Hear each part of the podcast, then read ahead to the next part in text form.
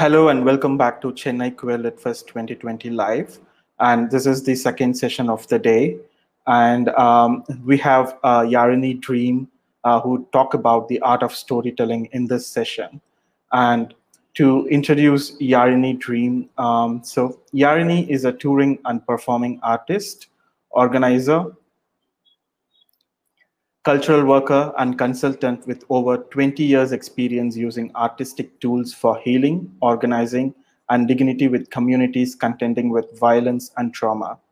Yarini tours as part of hip hop storytelling, Dear Brooklyn Dream Dreamwolf, and is a consultant through Vision Change Win. Yarini is also currently coordinating a Tamil-led response to recent attacks on asylum, including the June 25th Supreme Court of the United States ruling against a Tamil asylum seeker. Welcome, Yarini. Thank you. Thank you. Yeah, Vanakkam. Um, so we are so glad to have you here at the Chennai Queer Lit Fest this year. Vanakkam, Mauli. Nandri. Vanakkam.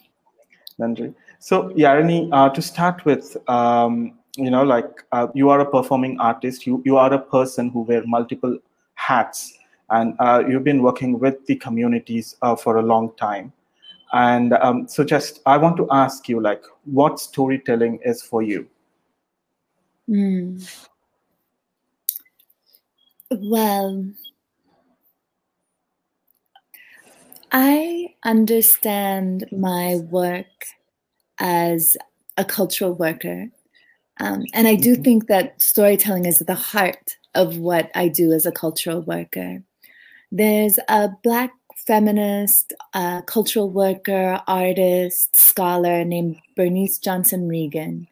And she defines a cultural worker as someone who passes, takes the wisdoms of the past, transforms, um, and transmits those wisdoms to people in the present time in order to prepare people for the future and mm-hmm. um, ideally a more liberatory future. And so right. I I understand my role as a storyteller in in that sense. And in many cultures in the ancient days, this was a sacred role, and it mm-hmm. was a role that had many elements to it. Um, it had a a healing aspect to it. It was also understanding the healing modalities from the past and passing that on to the future. Uh, this role helped resolve problems in communities, um, helped defend the community, brought the community together uh, towards mutual understanding, helped the community make decisions for itself.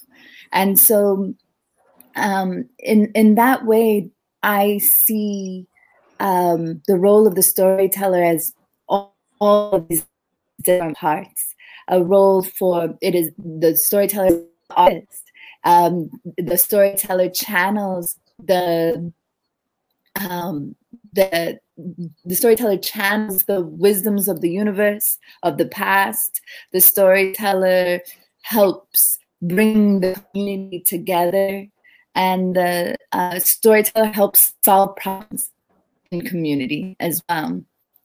Um, so those are all the ways in which I see myself as a storyteller.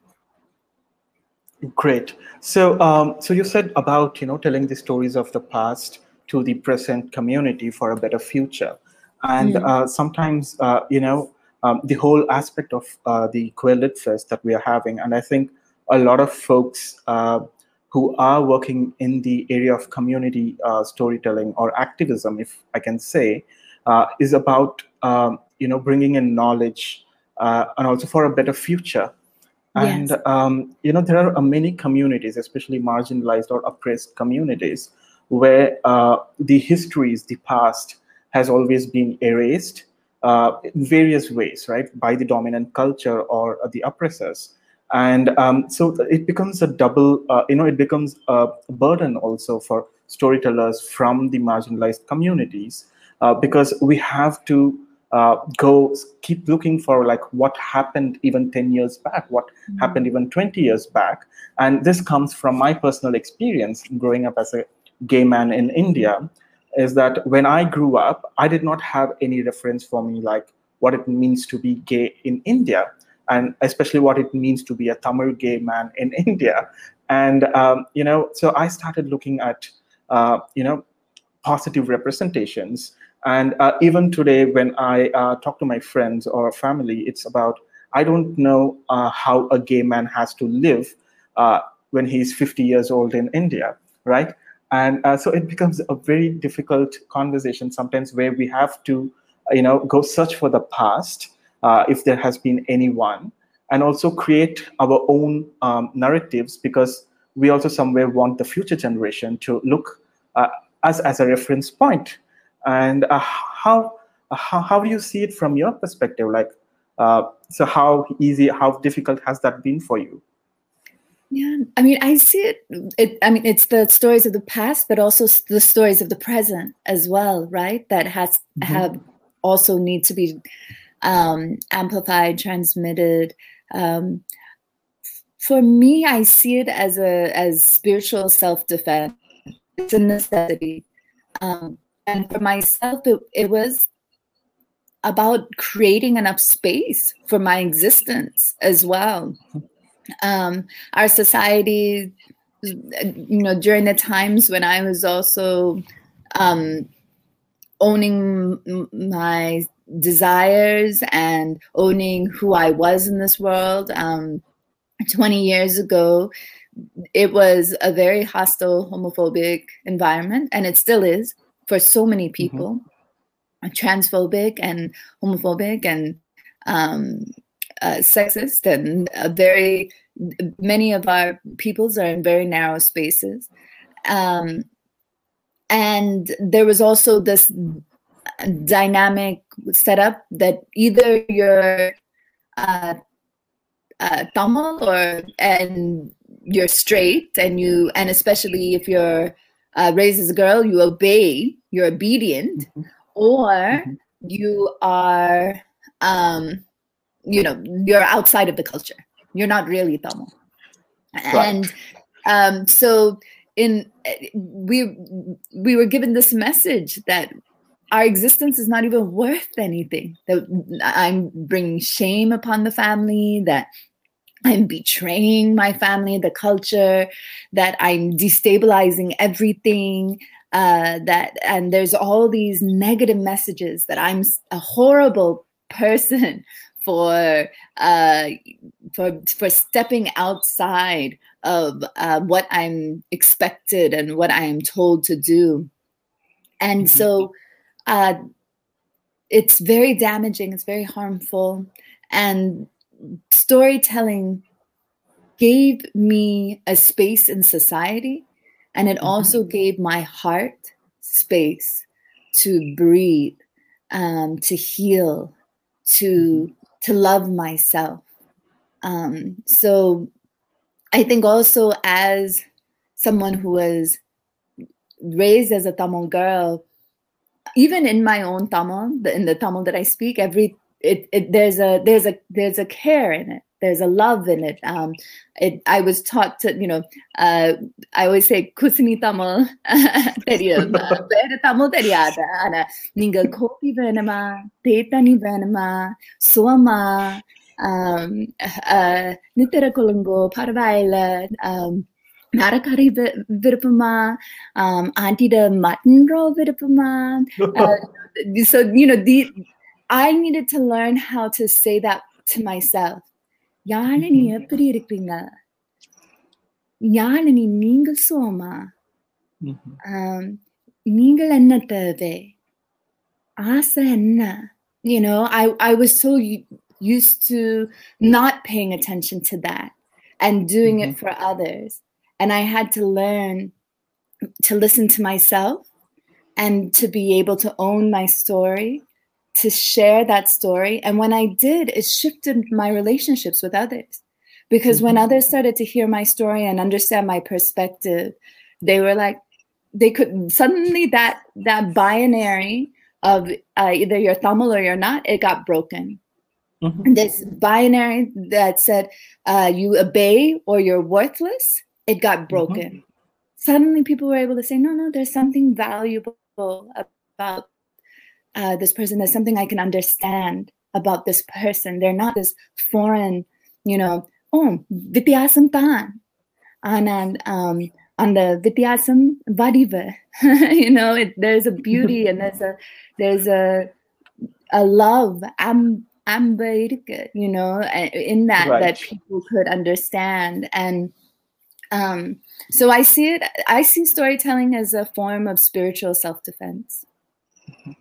Beautifully put, Romba Raga mm-hmm. uh, So because um, um, when we spoke about uh, you know about the lit fest uh, few weeks back, and uh, so there was something I said uh, about how you go about storytelling, and then you said I didn't have a choice, and uh, you know, and suddenly from that day it has been on my mind. You know, I didn't realize for a long time a lot of queer persons, especially especially with multiple identities, and um, where we don't have a choice. The only way for us to uh, express ourselves is how we are and who we are.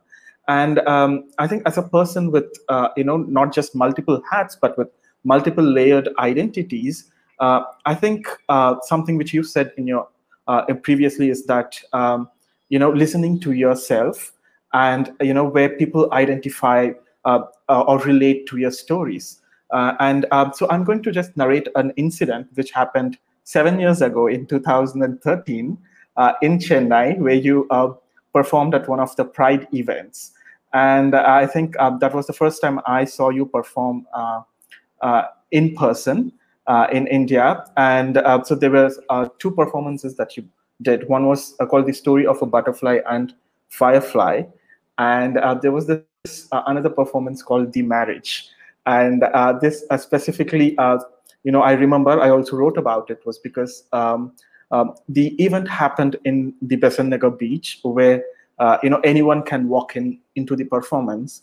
And this seemingly straight couple walked into the performance. And um, during your performance um, there is this one one of your characters the lesbian character says this line I thought one of the benefits of being a dyke was that you don't have to get married. And uh, the straight woman uh, who's married, uh, she jumped with joy and clapped. And she realized no one else clapped that because we all were.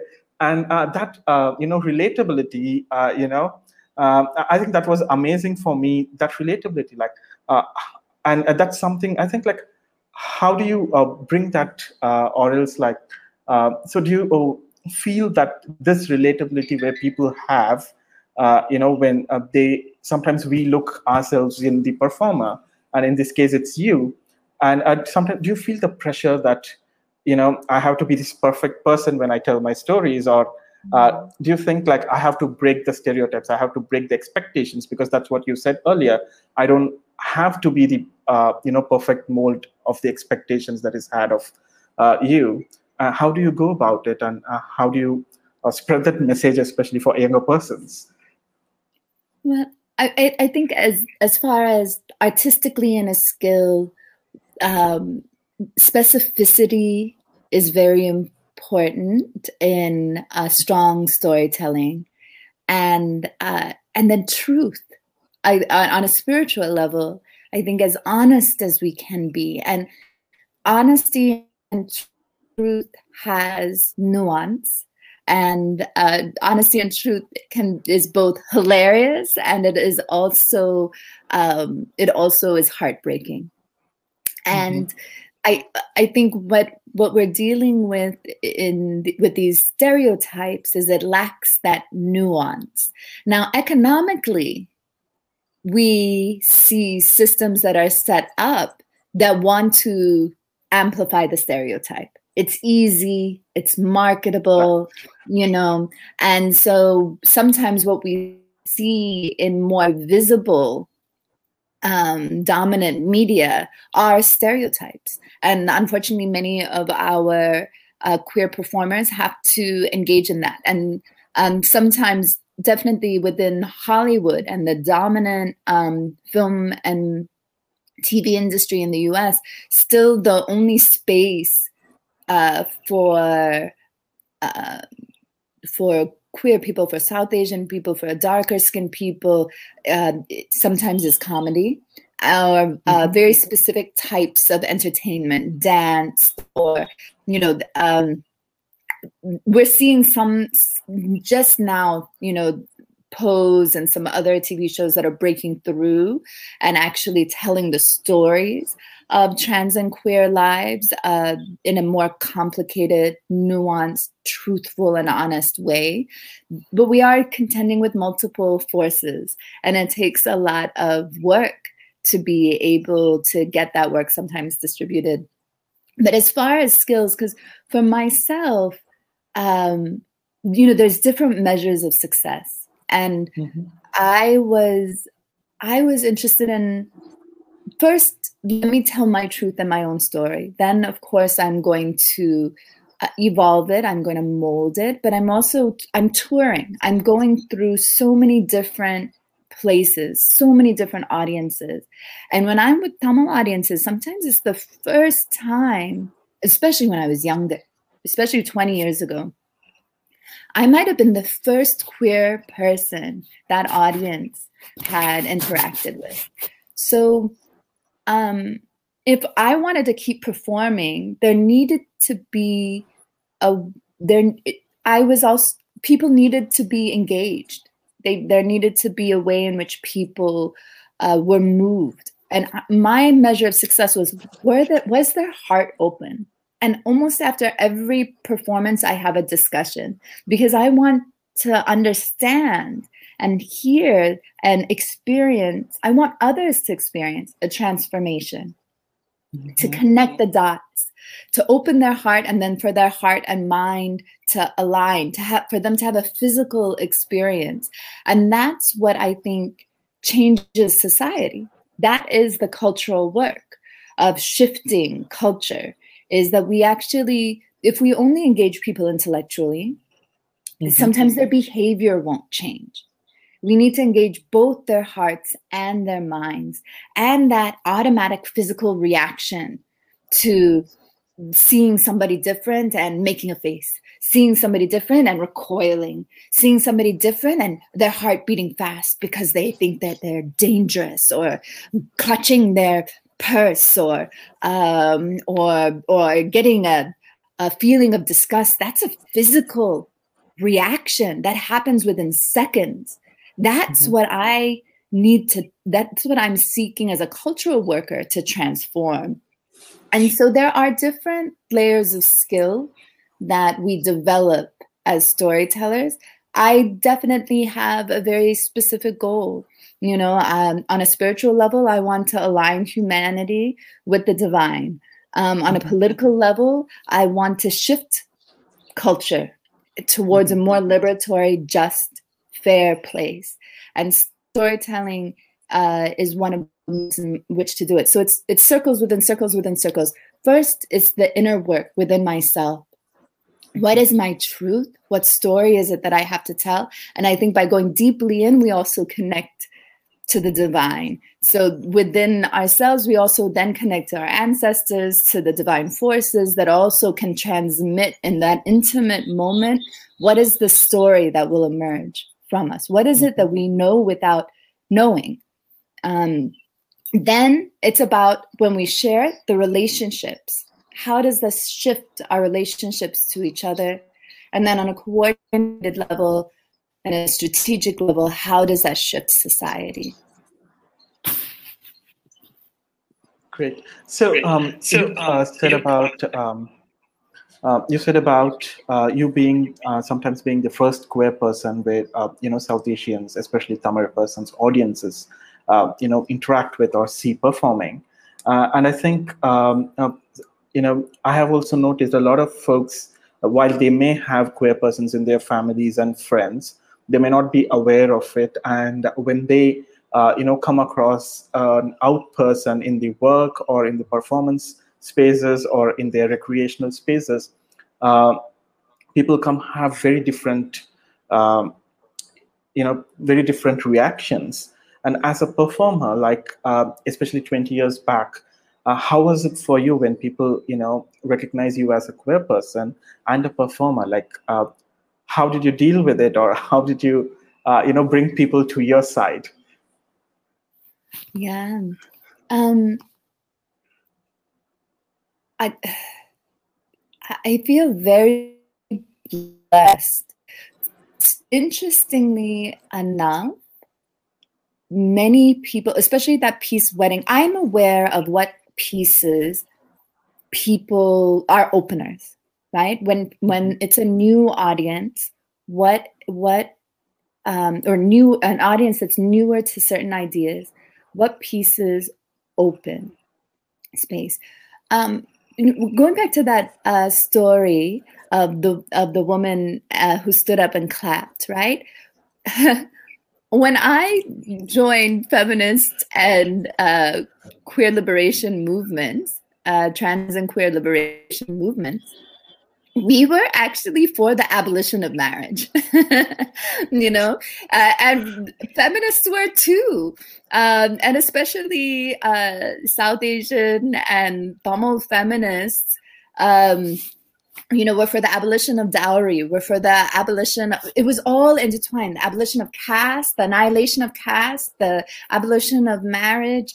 Um, we understood these as repressive systems and um, and then when the gay marriage movement started, I actually think there was a break from radical feminism and uh, trans and queer liberation because it became a movement that assimilated to the marriage system instead of fundamentally changing it. And now there's that Netflix show, I've gotten the name of it, um, that matchmaking show Indian matchmaking mm-hmm. show. Yeah. I, I'm so shocked when I watched it, you know, because I I I was like, these are women who consider themselves empowered. And are we at a point now where we're trying to get the inclusion of a of arranged marriage? You know, and th- I'm not saying that um, you know, I'm not trying to erase the complexities of the ways mm-hmm. in which uh, marriage and love and different relationships form. I'm not saying that I'm yes, we know that there are arranged marriages that are loving and and healthy and that I'm not saying arranged marriage is better than love marriage. I'm saying all marriage. it should be something that we question. Why do right. we have a system that that uh that says these this relationship is granted certain protections, but an auntie and a nibbling don't, have that. Two best friends Correct. don't have that. Um, you know, uh, so any any people or or you know for for best friends, you know, like anyone who is taking care of each other, loving each other, who are interdependent, sharing finances, sharing food, should be that should be a relationship that should be understood as a familial, close kinship relationship. Uh, that person is the closest person in the hospital. That person should be able to. Um, have access to that to to someone who they have been in deep interdependent relationship with and so we lost that along the way. but culturally, there is still, um, you know, I, I, I in Tamil, when I, I call myself Vityasam. And mm-hmm. I found, because that's the way in which I started all my conversations with people. My Tamil is very simple. Um, um, so when I when when I go to uh, Yarpanam to Vavuniya to when I'm in family spaces, if you know in the, in Europe or in Canada, that you know the where you know our family is many different places. Um, when I'm in, in Tamil Nadu as well, when people start to ask um, about you know why I'm not married, especially in my 30s, now that now I'm officially in spinster. But when I was in my late 20s and 30s, it's consistent. Why aren't you married? Why aren't you married? Why aren't you married? Why aren't you married? Why aren't you married? You know? And um, so I had to always contend with that question. And so it, the the sentence would be I'd always start non vityasa.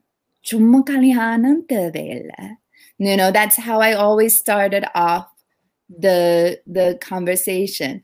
And then sometimes I'd see where I can push it, you know, and I ana put us in the you know.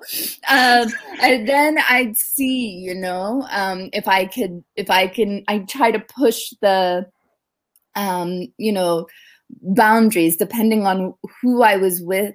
Could I trust this person? I would slowly see if I was safe. Then I would tell them, actually, I, I do have a partner, but that partner mm-hmm. is a woman. Um, so Madison, you know, uh, I have I have a wife, you know, or I have a I have a, a my snady, you know, friend. She's not just a friend, right? I would slowly kind of open it up, but every one of those conversations started with nan vityasa, and what mm-hmm. I found that was just like a the the reality of my situation but then I found that this kind of opened up conversations for other people as well.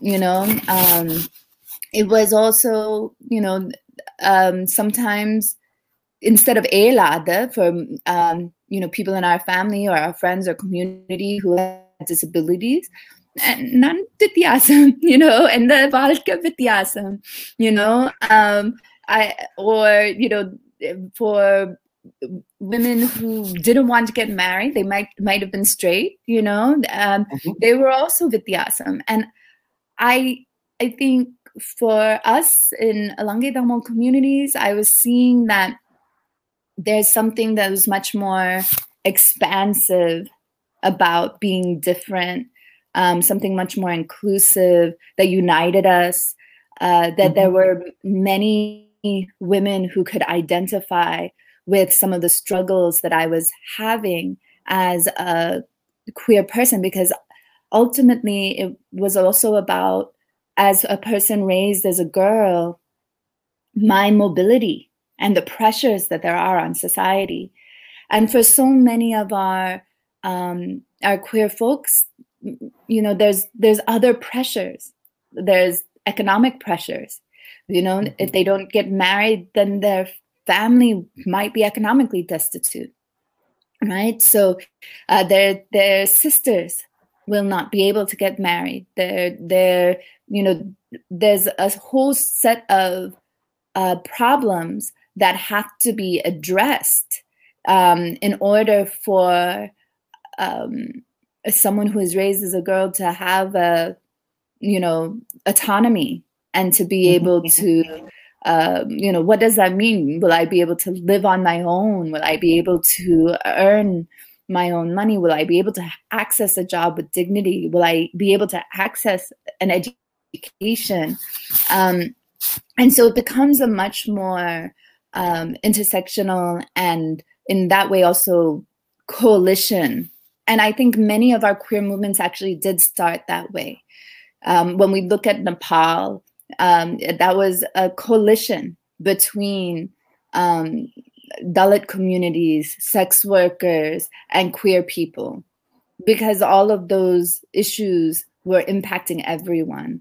But I think there is a way in which neoliberalism, assimilation functions that actually divides our communities. And there is definitely a break between feminism and uh, trans and queer liberation that happened, or really queer, you know, gay liberation when um, through the gay marriage movement. Um, some of the some of these other issues got dropped, you know. Yeah, yeah I, I, think, I think we, are, are exactly, exactly in that, that uh, you know crossroads in India uh, especially because now um, Section 377 has been amended. It's been two years now. And um, so the current conversation is around gay marriage, same sex marriage. And I think um, we are currently having all these conversations uh, about because um, you know, we were at a place where we wanted to dismantle the institution of marriage, and now we're talking about marriage equality. So this contradiction, you know, I think uh, that's something um, we all go we all go through, I believe, and uh, uh, so, but some, somewhere, you know, um, the examples that we have, especially in the South Asian countries, from uh, the countries that has legalized gay marriage, I think uh, that's uh, um, an inspiration, especially in the way about to be cautious about not fall into the same trope of leaving behind certain um, uh, values and you know and the um, what is it, the politics that we had at that point of time uh, for one a specific agenda. I think that has to go hand in hand, and uh, you put that very well. Thank you for that. Uh, um, especially, um, so uh, at this point, I also wanted to ask you because uh, the queer identity is not one single identity, and it has multiple layers. And um, you, as a person with, uh, um, you know, who come with multiple identities, uh, you know, as a Tamil person, as a South Asian person, uh, as a queer person, as a, uh, you know, um, and then there is this larger Tamil identity which goes across different countries, and you have the Ilangai Tamil identity. And um, how do you connect with the audiences? I, I know, like uh, you said that uh, you tell your stories uh, what you believe you want to, the authentic sense. Uh, but uh, as someone who also works with the communities, who direct communities um, to tell their stories, um, how um, how do you go about it? And especially, you know, um, communities have different needs, and uh, sometimes uh, when we work with certain communities, uh, they might be, you know, resistance towards queer identities or queer persons within the communities. And um, as someone um, who has this um, you know who who cuts across all the or you know checks all the boxes uh, how do you go about it especially uh, when you don't want to give up your politics? Yeah yeah. You know it's oh there's so many different uh, questions and ways in which i can answer this question. So um being a Langai Tamil, also being queer during the time periods in which I've um, I've been in, and um, working with multiple communities. So working with our own Ilangai Tamil communities, but then also working with other communities um, and migrant communities, as well as other people of color communities. And um, so first, with Ilangai Tamil communities, we didn't have, especially during the war, um, we didn't have the luxury of a lot of um, space and time. The the we were it was an emergency.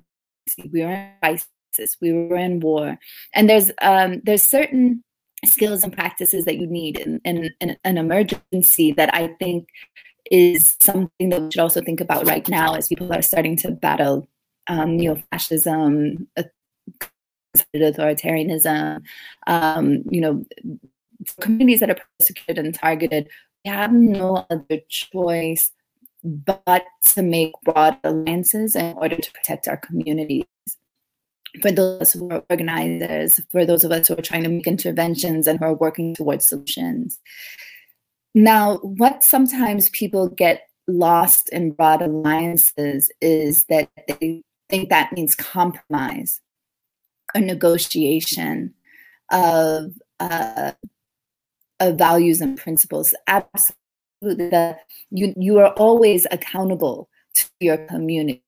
Um, I mean, there is no way I cannot be accountable. I mean, I guess there are those who are not accountable to their own community, but uh, I, I, you know, that's my priority. My priority is the dignity and the liberation of all Tamil people, and um, that is not, non-negotiable to me the value of every human life is not negotiable to me. And so that what um, a broad alliance means is actually finding others who uh, share a value that I have and also have conviction with that value. So I was able to align with other people who really valued uh, the dignity of every human life and who believe that people's lives should not be threatened or endangered, that people should not be murdered, that they should not be killed. Um, and so I, I I looked for those people who truly cares about people, who is who is doing all that they can with this conviction to um, ensure the safety of people. And I would find myself making alliances ac- across political lines. Sometimes I was in alliance with a conservative uh, Catholic priest. Sometimes I was um, in alliance with, you know, it's some. I, I would find myself where the right and the left met these moments of emergency and crisis. And so I think uh, those taught me certain skills. How do we actually um, engage in broad alliances? And we needed to be able to do that in order to be able to support, help, defend our peoples in certain circumstances. And uh, people saw that I, I, they knew that I was, uh, at the very least, a radical feminist. They knew I was unmarried. They knew that I, I was unmarried, but not a nun. they knew that I was traveling by myself, all, all of these different places that, um, that I was from the West, that um, and they also saw that I was willing to take the risk and that I really cared and that I was moving from a place of love and ethics. And they knew that I would also challenge them from a place of ethics. I would hold people accountable to their beliefs. You know, if you say you believe this, then we should do this. You know, um, to the point where I would be like, is, you know, is Jesus Christ the Dalit? You know what do you believe you know what who what you know uh, in in on the island we say Jama. I don't know if you use Jama in um in Tamil Nadu, but we you know I would be like, who is Jesus Christ for? Who is most important? What what what you know? So I would even if I my own uh, I was able to engage because I was raised Catholic in in um, these kind of conversations with um, Catholic priests who were much more conservative than me because uh, we I understood their belief systems. I understood in their um, understanding sometimes of how theology was intersecting with their quote unquote charitability. And so I was able to push that towards a more liber- liberation frame. Um, and same with even leftists. Sometimes we still have different political uh, points of view, but we would align around this value that people should not be dying in this way. It's un- it's not right, you know. And so um, that's how we kind of build broad alliances um, is we it is still being non-negotiable around the values but finding people who also have a strong conviction to certain values and then being able to make an intervention in that moment. Now when i was actually working with communities um, I, I building trust is very important um, if you are facilitating a space for people to be able to uh, share their own stories. And, um, you know, one thing about, uh, you know, some, a lot of the um, spaces with trans women and youth, people that I entered, people, especially in the northern province and the eastern province, I do think uh, respond energetically. There is a language that's spoken beyond words, and there's a way in which people they observe you, they feel you from the moment that you walk into the room. Spiritually, I always ask for permission to do any work that I do. And I feel very clear that if I'm not supposed to be there, I will be given a sign. And I, I, I listen to that if people are resistant, I never push beyond their boundaries. You know, it's a consensual intimacy. It's a choice. People have to mm-hmm. choose to, whether to share or not. And I think as artists, we have a skill to be able to share the energy, the of what is within us, the spirit, the soul of what is within us, to to what is outside of us. And so that kind of energetic or soul connection, I think, opened up space for me. And, you know, I asked the dance as well, you know, that, uh, so when language fails me, or uh, people also said my smile also helped. But even if my smile or my language fails me, I have a, a, a dance that people can understand as well. And for me, the dance is also facilitation between the earth and the sky.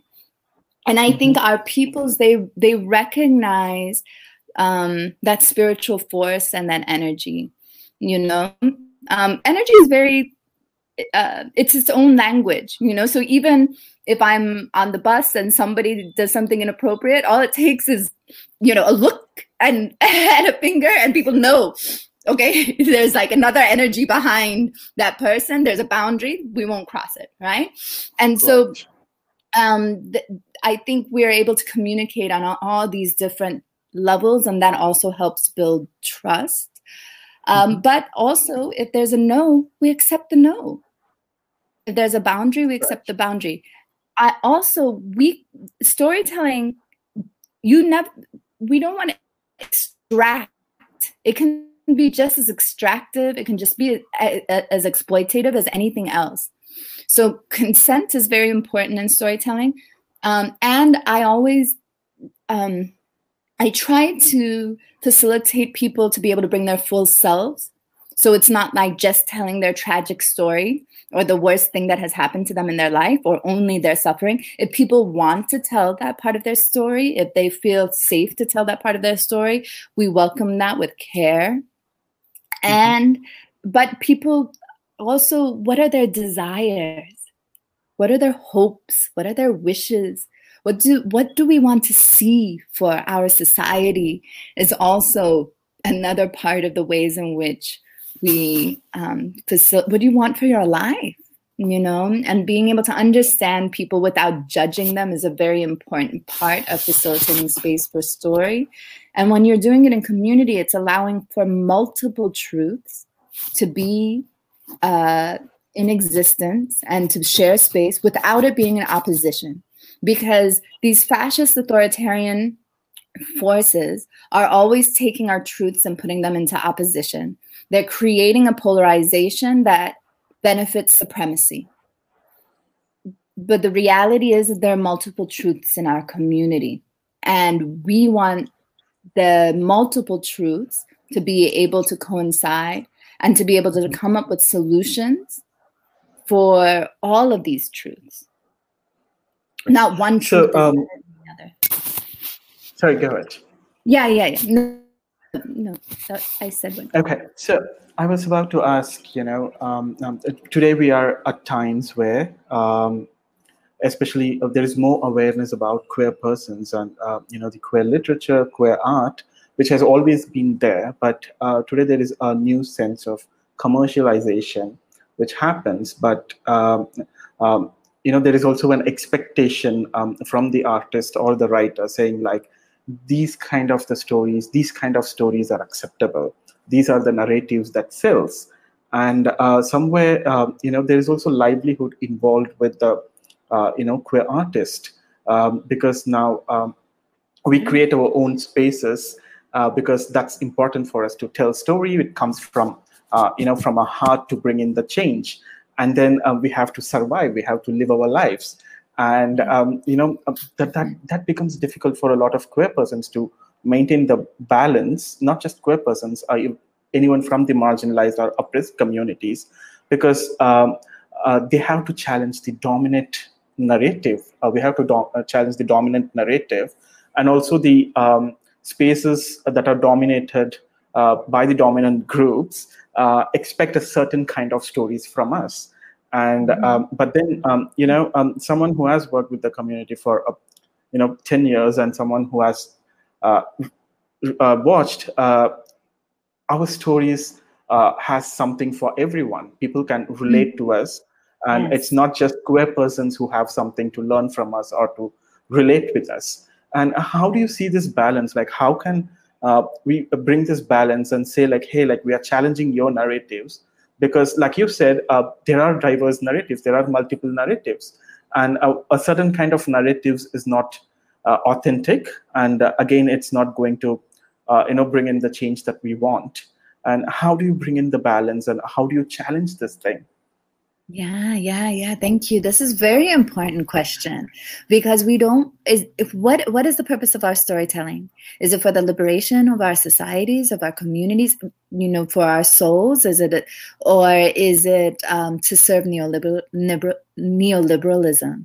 You know, and mm-hmm. um, and we have to be very careful about um, what are the spaces and the stories that supremacy curates mm-hmm. and how are we tokenized into those spaces um, in order to be able to serve another cultural strategy, which is one of dominance, which is one of exploitation, the one that serves neoliberalism, that's really about just um, making uh, somebody who is straight sometimes, sometimes, you know, on on these on the lands that I'm on, you know, to make a white person um, uh, rich, to make a Brahmin person rich, to make you know, like what um, you know, how are the stories being served? Um, mm-hmm. so, one for me, I'm I think about I want to leave stories for the future generations. So I want something that is going to live beyond this moment and this trend. And I'm and another way in which I measure my success, I am a performer, so coming out of the theater, a good work of, of theater is one is a piece that can be performed over and over and over again. Um, and I have written work uh, that I have been able to perform for 20 years and that has still had re- resonance. And so I'm like, okay, that means that this piece, uh, Butter and Firefly, for example, which is also one of those opener pieces that really um, in spaces that are very narrow, that space has that piece has worked very well.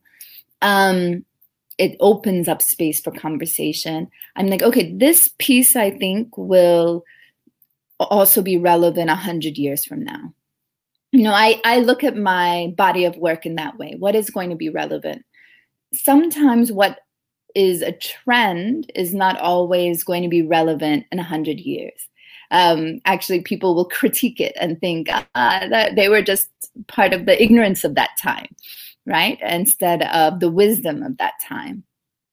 Um, it, now, that doesn't mean that we can't create powerful work that can last for centuries, that can also um, be get a recognition now.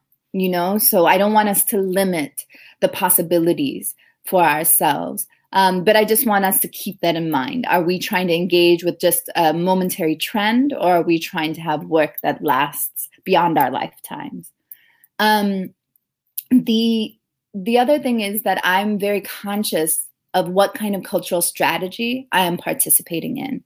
I am participating in a cultural strategy against authoritarianism and fascism. I am in a, cu- a cultural strategy for the liberation of all people. And so um, I also evaluate my work within that as well. I think that's very important. I don't know if folks heard that there was um, a rally in Texas uh, called Howdy Modi, and Trump and Modi were there, and there were mm-hmm. all these South Asian American performers who performed at it. So many performers, and because didn't have understanding of cultural strategy. They were just like, "Oh, it's a job," and I, you know, we were trying to make it as diverse as possible. And um, there were Muslims involved in that performance, and there were Christians involved in that performance, and we just wanted to do something good for the kids. They didn't understand cultural strategy. They didn't understand what they were doing was part of uh, manipulating children into a propagandistic um, uh, support of a fascist, you know, of, of, of, the consolidation of two authoritarians' power. And so uh, it's very important that we as artists understand what our values are and then recognize that there are always cultural strategies at work. So the music industry um, in the United States is uh, uh, the, a big arm of white supremacy. The, they only distribute a small part of the Black American experience throughout the world. They do not um, uplift the the wide range of Black music that emerges from um, the African diaspora, and uh, and they allow for white performers to be able to sing about certain, but a very wide range of topics. But Black women are um, put in only certain music by Black women are allowed to be distributed globally. Right. So we have to be aware of how these different industries work with supremacy. Um, and uh, and then we have to think about our own work within that. We also must think of entrepreneurship and the financial aspect as a form of self defense.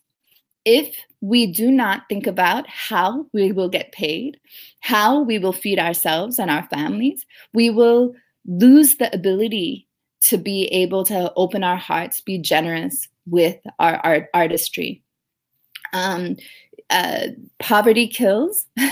and uh, I think the starving artist uh, trope is actually a luxury of the privileged, of somebody who's, you know, inheriting a home or, um, you know, has some other form of support or has a partner who is earning money or something like that. If you don't have these other types of support, you don't have the privilege of just oh it's okay that i don't make money or as an artist no we have to think about how are we going to make money right? Um, in a way that does not put us at the mercy of supremacists. So um, i think what what you you all are doing by having your own publishing company is very important. We have to actually create alternative um, economic systems, and we have to collaborate with each other and understand ourselves as part of one ecosystem. So, what neoliberalism will do and capitalism will do is it'll take two people who are similar, they'll take two uh, queer Tamil artists and they'll put them in competition with each other. And then they'll tokenize, they'll only pick one right? Mm-hmm. Um, and when we create our own economic systems, then we become collaborators because now we it, it we are part of a movement. We recognize that we need both of our, our communities need need all of our stories. They they in order for society to change we need all of our stories. But there has to be some sort of economic support for that. And i think it's mm-hmm. very very important that any arts organizations that form must prioritize the payment of the artist the artist must be understood as a worker that has worker rights and there must be a living wage for artists and their labor must be honored and recognized and we have to always move towards that. Creating mm-hmm. organizations where an arts administrator has a full-time salary but the artists are getting just like a small amount is a problem from here on out if you're an arts organization uh, a significant amount of your budget must go towards paying the artist otherwise you're just exploiting the artist and you're part of that same economic system that uh, pr- privileges those who are privileged who have mm-hmm. who are have inheritance um, you know and you are exploiting those who do not have those privileges and forcing them into um, horrific situations you know? I think a lot of artists are very ashamed of some of the experiences they have to endure um, when uh, when they're experiencing poverty or when they're experiencing um, a lack of money. And um, and so we have to understand that we have to also fight for our rights as artists and we have to create we have to be a part of shifting human economies from extraction domination exploitation violence war to economies of creativity nourishment interdependence love. Um, so i do think it's very important. I know everybody's brain works differently and for some artists to be able to to think about the business end or the entrepreneurship end of things is um, is very intimidating. And we have we want to learn about it and understand it as a form of self-defense. And so right. even if you are like i'm not i don't understand this contract try to find somebody in your life who who will support you in that way who can help you think through like who will read a contract for you. So many times we'll just sign a contract you know because we're like okay we just need the the, the job and the money and we'll just sign it. And we won't think about our rights. We won't think about what mm-hmm. it is that they put in there. If you can form your own contract so that you are the one that presents a contract to someone and they have to sign it instead of the other way around that's even better. Then you have better control over your art and your and that you can do once. You can um, look for support. And i'm really you know asking also those who are in other professions to please support your artists. That you know um, it is a part of shifting humanity. It is a fundamental vital part of shifting humanity. Storytelling for liberation is something that actually challenges the logic of the fascists the authorities authoritarianisms of capitalism on a fundamental level. That is why the artist is not supported. It is built into the system for the artist to be exploited so that it does not challenge authoritarianism. Uh, through storytelling, we break the polarized debate and reframe it into a collaborative conversation. When we're in the midst of coordinated disinformation, what they are calling information disorder, facts alone adds fuel to the fire. It actually pushes people even more into these polarized debates. It is the storytelling, the nuance that can bring together people of different perspectives, take them out of this polarized conversation and move us towards a collaborative conversation of what is it that we want society to look like? What is it that we want for the future for our descendants? What do we want for Tamils a thousand years from now?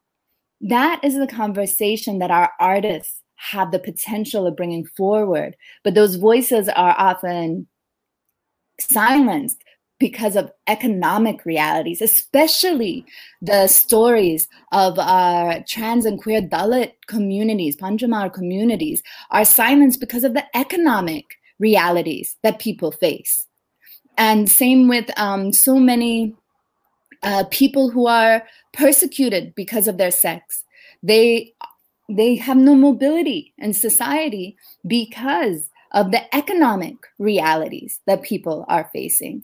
And so that is something that must be addressed. And then for the artists ourselves, we have to learn. We have to, I know sometimes it's like we just want to ignore it. We just we just want to be able to create our work and but it um it can become very harmful. We have to understand what we're up against. And we have to mm-hmm. understand where we can intervene, how we can um, earn money for myself, I have uh, I, I actually find my my income streams in four different fields. You know, I'm I earn as an a touring artist. I earn as a somatics practitioner. Mm-hmm. So in the field of healing and wellness, I earn um, in organizational consulting. So that's where I bring my skills for problem solving and being able to navigate disagreement. And then I also earn in education as well.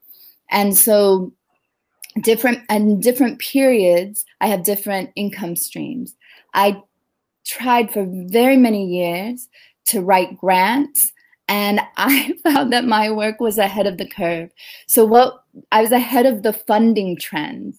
So I would mm-hmm. always get rejected for a grant, and then 10 years later, they would be funding a project similar to what I was um, interested in. I started doing aerial dance in like 2009. At that time, people weren't funding um, this integration of poetry, theater, aerial. Now they are, you know? So um, as someone who was kind of ahead of the trend, I actually got rejected from a lot of grants. And I internalized that for a long time. I thought, oh, I'm not good enough. Now that I'm old enough to actually look at the last 25 years, I see, oh no, I was just ahead of the time. Um, so I had to my money. And for many years, now I I'm able to earn money in all of these different ways. But when I was younger, I was babysitting. I I cooked and I exchanged food for aerial dance lessons. I cooked and I exchanged food for my press kit. I cooked and I, uh, when I got injured, I cooked and I exchanged food for my um, my massage therapy to help me um, get my mobility back. Mm-hmm. And so, um, you know, these are these are the realities. Is sometimes we we do need to have income streams in order to be able to preserve and the time needed to be able to create our art. As long as you're creating, you are an artist. Do not internalize, uh, you know, these messages of capitalism. Um, if I'm not a star, then my art is not worthy. That's not necessarily true at all. Some of us will only be recognized for our work after we have died. Um, so, uh, you know, but we you have to think about the money. You can't ignore it or it'll catch up to you. And it'll actually destroy your ability to create art. So i my suggestion is to um, to think about what other skills you have what additional income streams can you cultivate if you need to if the money isn't there for your art. Sometimes it comes sometimes it doesn't and then for everyone else, we have to fundamentally shift the economic system. And for everyone who's collaborating, coming together, creating spaces to publish, to create, to produce, you are a part of this new economy. And you have to build and connect now with all the other parts of the economy so that we can mm-hmm. make this more robust, so that we can take over the dominant economy that is destroying people's lives. True. That's very powerful, and thank you for saying it because uh, um, a lot of young queer artists have this dilemma about the validation uh, from the you know corporates or the dominant spaces, and then creating art. And I think what you said is true, and uh, thank you for saying that. Uh, I could keep uh, having this conversation for long, uh, but uh, we have one uh, comment, uh, one question from a, a, viewer. So here it is. It's from Senthil how do we mm. face or brave our own stories when we are scared or uh, or scared of our past should we be honest or use metaphors to communicate mm. so with ourselves in our most intimate spaces we need to be honest with ourselves as part of our own healing and part of our own soul work we want to listen to ourselves, understand ourselves, understand what our bodies are saying. And sometimes we need to forgive ourselves as well, um, because we are, you know, we, we need to understand ourselves, we need to love ourselves. We we that that's a very fundamental part of our journeys on a spiritual level. Now, Thank when you. we write, Mm-hmm. Metaphors are very important. And you don't have to tell your most intimate truths to everyone in the world. That's your choice, that's your consent. So it is what you feel moved and compelled to do. Butter and Firefly, the story I do, which is a love story between a butter and firefly, that's a metaphor. And the metaphor actually served as a form of security and safety for me because in some spaces that I would go into, my life could be threatened if I was open that I'm queer. And so I had to be very realistic about the fact that if I am open and not discreet, I could get killed. So, how else am I going to open this conversation? How else am I going to make sure that every queer person in this audience knows what I'm talking about? Metaphor is extremely important, um, and imagery is extremely important to storytelling. So, yes, yes to both. Thank you. And uh, yes, thank you very much. And um, so, yeah, so thank you from our audience too. And it was great having you at this year's uh, Lit Fest, the Queer Lit Fest, and um, especially such powerful message that you have for all of us. And I'm glad that you shared it with us. And uh, we hope to uh, collaborate with you in future. And uh, thank you again from our team. Thank you. Thank you. Many blessings. Thank you. Nandri. Nandri, Nandri. Sandipon. Sandipon. Um, thank you all for watching the session with Yalini about um, the art of storytelling. Uh, the upcoming session is at 8.30 p.m. with Girishant, um, a discussion with um, Girish. Uh, they'll be discussing about the um, the future of inclusive Tamil literary space. And um, see you all in 20 minutes. And thank you for joining us again.